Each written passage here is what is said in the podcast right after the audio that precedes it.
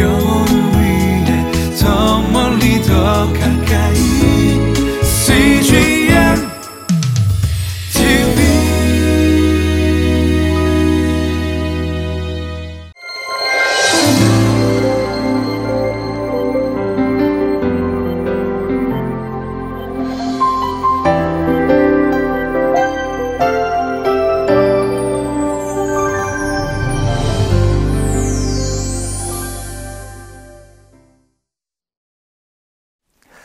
할렐루야. 오늘 하루도 하나님께서 허락하신 말씀을 붙잡고 시작하는 하루가 되기를 축복합니다. 말씀은 우리 영혼의 양식이고 기도는 우리 영혼의 호흡입니다.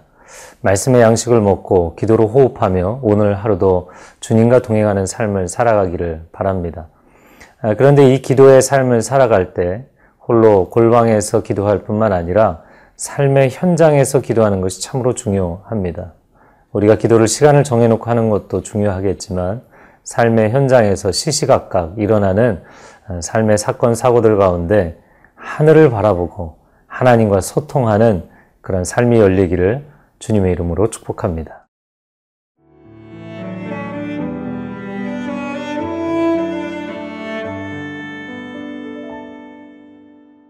역대하 13장 13절에서 22절 말씀입니다. 여로보암이 유다의 뒤를 둘러 복병하였으므로 그 앞에는 이스라엘 사람들이 있고 그 뒤에는 복병이 있는지라. 유다 사람이 뒤를 돌아보고 자기 앞뒤에 적병으로 말미암아 여호와께 부르짖고 제사장들은 나팔을 분이라.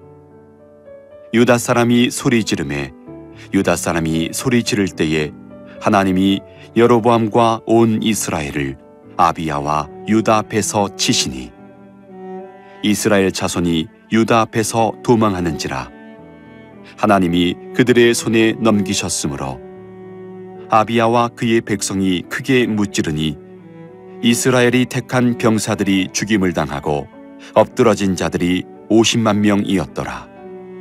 그때에 이스라엘 자손이 항복하고 유다 자손이 이겼으니 이는 그들이 그들의 조상들의 하나님 여호와를 의지하였음이라.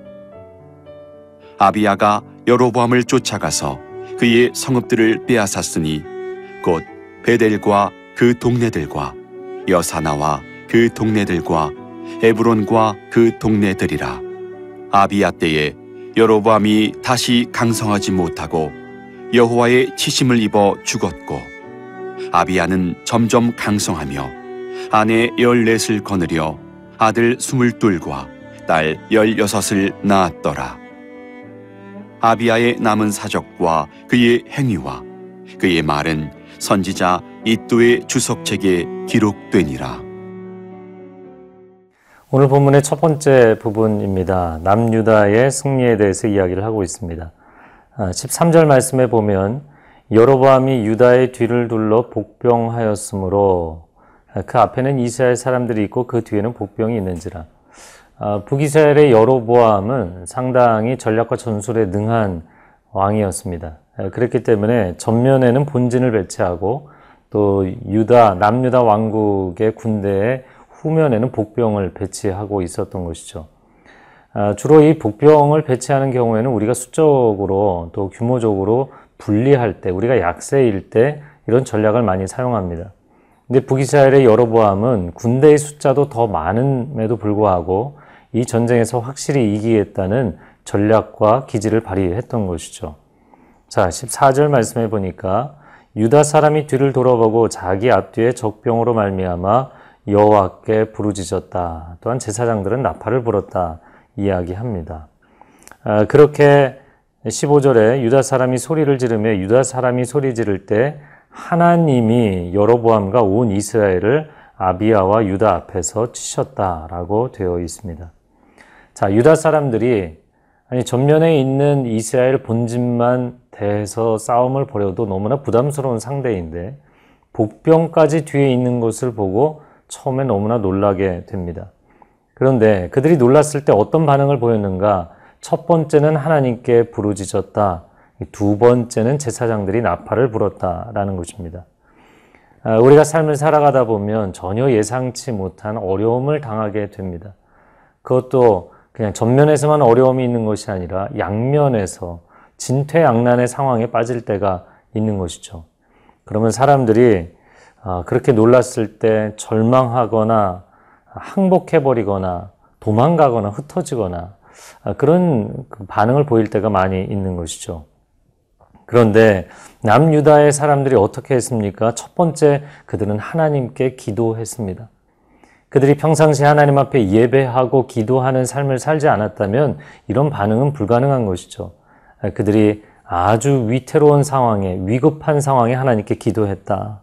또한 제사장들이 나팔을 분 것도 전쟁에서 하나님의 임재와 하나님의 도우심을 요청할 때 나팔을 불었습니다. 자, 우리는 우리의 삶 가운데 이런 상황에 처하면 어떻게 반응을 하게 되나요? 갑자기 원수가 우리를 공격해 올 때 우리는 그 공격 앞에 당황하게 되지 않습니까? 어, 그런 당황스러운 가운데 마음이 낙심하고 또 어떤 사람들은 하나님께 도움을 청하기보다는 여기저기 사람들에게 연락해서 사람들에게 도움을 청하지는 않습니까? 오늘 여러분 삶의 현장에서 영혼의 나팔을 부는 하루의 삶이 될 수 있기를 바랍니다. 내가 영원히 하나님과 소통하는 관계에 있기 때문에 열려 있는 관계라면 사망으로 우겨쌈을 당하여도 내 영혼은 숨통을 틀 수가 있는 것이죠. 이런 이미지를 그려보시면 좋겠습니다. 저는 인생을 묵상할 때마다 인생은 미로와 같다. 미로 속에 사는 것과 같습니다. 오른쪽으로 가도 왼쪽으로 가도 확실하게 그냥 속이 뻥 뚫리는 만큼 탁 트여 있는 공간은 없습니다. 인생은 길을 가다가도 막히고 또 막혔다가도 길이 열리는 것이 인생이죠. 그러나 미로의 여러 지점, 어느 지점에 서 있든 간에 항상 열려 있는 곳이 있지 않습니까? 그곳은 바로 하늘입니다. 내 위로 하나님과의 길은 언제나 열려 있는 것입니다. 여러분 오늘 하루를 살아갈 때 하나님과 그렇게 소통하고 기도의 나팔을 불면 하나님의 승리가 여러분에게 있을 것입니다. 오늘 15절의 말씀에 하나님이 그들을 치셨기 때문에 그들이 승리를 경험했다. 아, 내일이 수능일입니다. 우리 가정 가운데 또 아는 지인들 가운데 아, 수험생들이 있을 것입니다. 아, 수능 시험을 보면서 시험이 어려운 문제가 나오거나 전혀 내가 알지 못하는 익숙하지 못한 문제들이 나올 때 우린 당황하게 됩니다. 그리고 이게 너무 어려운 게 아닌가. 그런데 학생 여러분 꼭 기억하시기 바랍니다. 그 문제들이 나에게 어렵다면 다른 학생들에게도 동일하게 어려운 것입니다. 나만 이 어려움의 과정을 통과하는 것이 아니라는 것을 기억하면 조금 평정심을 가질 수 있고요. 그리고 또 한 가지는 그 입시장에 내 부모도 형제도 함께 들어와 줄 수 없고 나만 마치 그 협소한 공간 안에 미로 안에 들어가는 것 같지만 하늘이 열려 있다는 것을 잊지 마십시오. 그리고 하나님이 나와 함께 그 입시장에 들어가신다는 것을 잊지 마십시오. 오늘 하루를 살아갈 때 기도의 나팔을 불고 미로의 천장이 열려 있음을 기억하며 승리하는 삶이 되기를 바랍니다.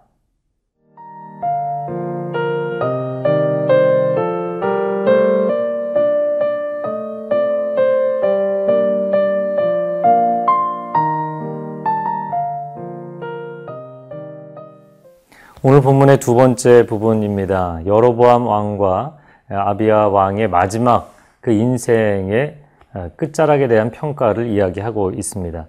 19절 말씀에 보면 아비아가 여로보암을 쫓아가서 그의 성읍들을 빼앗았으니 곧 베델과 그 동네들과 여사나와 그 동네들과 에브론과 그 동네들이라. 아비아가 북이스라엘과의 전쟁에서 승리를 거둔 이후에 북이스라엘로 밀고 들어가서 어, 그 북이스라엘의 주요 성읍들을 차지하게 되었다라는 이야기입니다. 19절에 예, 등장하는 베델, 여사나, 에브론 아, 이런 도시들은 북이스라엘과 남유다의 접경 지역에 있는 어, 주요 성읍들입니다. 그런 성읍들을 탈취하기까지 하나님께서 남유다를 도우시고 그들에게 놀라운 승리를 주신 것이죠. 자, 20절 말씀에 보면 아비아 때 여로보암이 다시 강성하지 못하고 여호와의 치심을 입어 죽게 되었다. 북이스라엘의 여로보암은 사실 북이스라엘의 역사를 놓고 보면 상당히 중요한 인물이었고 대단한 위세를 가지고 있는 왕이었습니다. 그러나 나라를 세우고 10개 지파를 이끄는 상당한 카리스마 지도력을 보였지만 그러나 하나님이 그들을 치시니까 다시는 회복하지 못하고 결국에는 죽게 되었다라는 것이죠. 아, 국가적으로 보면 국력을 잃게 되었고 왕 개인적으로 보면 개인의 기력을 잃게 된 것입니다. 사람이 마음이 상심하면 몸도 무너지는 것이죠. 그런데 그 마음을 다스리는 것은 사람의 영이기 때문에 영이 무너지면 혼이 무너지고 혼이 무너지면 육이 무너지는 것이죠. 그래서 우리 영이 하나님과 소통하는 것이 중요한 것입니다. 자, 21절 말씀에 아비아는 점점 강성하며 아내 14을 거느려 아들 22과 딸 16을 낳았더라. 아비아는 점점 강성해졌다라고 그의 역사의 마지막을 이야기하고 있습니다. 사실 지금 우리가 역대기를 보고 있지만 열왕기의 역사에서는 아비아도 문제가 있었던 왕으로 제시를 하고 있습니다. 근데 역대기에서는 오히려 그를 훌륭한 왕으로 평가하고 있는 것이죠. 하나님이 도우시고 하나님이 강건케 하신 왕이었다라고 이야기합니다. 그러면 왜 역대기에 아비아 왕에 대한 평가는 다른 것일까? 그것은 우상숭배로 인하여서 신앙적으로 종교적으로 타락해버린 북이스라엘에 대해 하나님의 경고의 메시지를 선포한 사람이기 때문입니다. 그리고 하나님의 심판의 전쟁을 치룬 왕이었기 때문인 것이죠. 한 나라의 왕을 평가할 때 세상적으로 평가한다면 어떻게 평가하겠습니까? 당연히 국력으로 평가하지 않겠습니까? 그런데 이것을 쉽게 어, 두 개의 단어로 비교해서 말한다면 하나님은 그가 왕일지라도 하나님의 사람을 국력으로 평가하는 것이 아니라 영역으로 평가하는 것입니다. 하나님은 그 사람의 외적인 조건으로 그를 평가하시는 것이 아니라 그의 내면의 고백, 그의 영혼의 고백을 보고 평가하시는 것입니다. 우리는 보통 신앙생활을 하면서 하나님 내가 물질적으로 부여해주고 사업이 성공하고 자녀들이 좋은 학교를 가야만 마치 내 인생의 성공을 통해 하나님도 증거하고 하나님께 영광을 돌리지 않겠습니까? 내게 세상적인 복을 주십시오 라고 강구할 때가 많습니다. 그러나 기억하십시오. 하나님은 하나님의 사람들을 평가할 때 국력이 아니라 영역으로 평가하십니다. 외적 조건이 아니라 내면의 영혼의 고백으로 평가하십니다. 하나님은 외모를 보시는 분이 아니라 중심을 보시는 하나님이시기 때문입니다. 오늘 우리가 삶을 살아가면서 하늘을 향하여 기도의 문을 열어놓고 그리고 우리의 삶의 평가는 영혼의 고백으로 평가받는다는 거 잊지 마시기 바랍니다. 함께 기도하겠습니다. 사랑하는 주님, 세상에는 아무리 훌륭해 보여도 하나님이 작게 여기시는 자가 있고 세상에서는 아무리 미약해 보여도 하나님께서 존귀하게 여기시는 인생이 있는 줄로 믿습니다. 오늘도 신실하게 하나님과 동행하며 하나님의 사람으로 평가받는 마음 뿌듯하고 자랑스러운 하루가 될 수 있도록 축복하여 주옵소서 예수님의 이름으로 기도합니다. 아멘.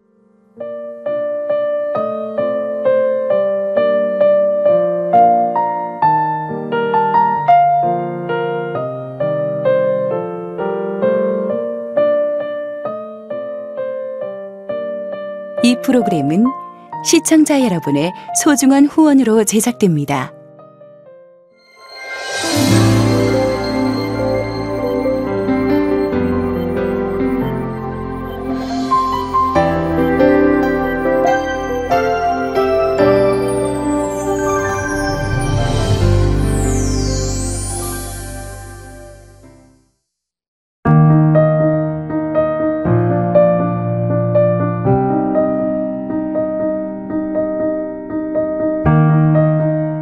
대학교 2학년 때 참석했던 수련회에서 자비량 선교사로 섬기겠다 서원했던 서종경 집사님. 바쁜 삶을 살다 보니 하나님께 드렸던 서원은 어느새 잊혀져 버렸습니다. 군대를 가고 또 취업을 준비하면서 까맣게 잊었는데 회사에서 인도 지역 전문가를 모집을 하는 기회가 있었습니다. 아무도 없는 곳에 가서 하나님만 의지하고 한번 살아보면 어떨까 그게 이제 계기가 되온 거죠. 낯선 문화. 광야 같았던 타문화권 생활은 생각 이상으로 어려웠습니다. CNTV의 위력은 저희 생각한 것보다 큰 것 같습니다. 생각지도 않았던 사람들이 하나님을 알게 되고 또 하나님을 잊었던 사람들이 하나님을 새롭게 만나게 되고 그런 것 같아요. 아침 저녁으로 하나님의 인도하심을 구하고 또 하루의 삶을 돌아보면서 CNTV를 좀 더 많이 보게 되었어요. 영적으로 광야 같은 인도라는 곳에 도착하니까 영적인 생명수가 아닌가라는 생각을 그때 많이 하게 되었습니다. 갈급했던 그곳. 서종경 집사님과 CGN TV는 함께했습니다.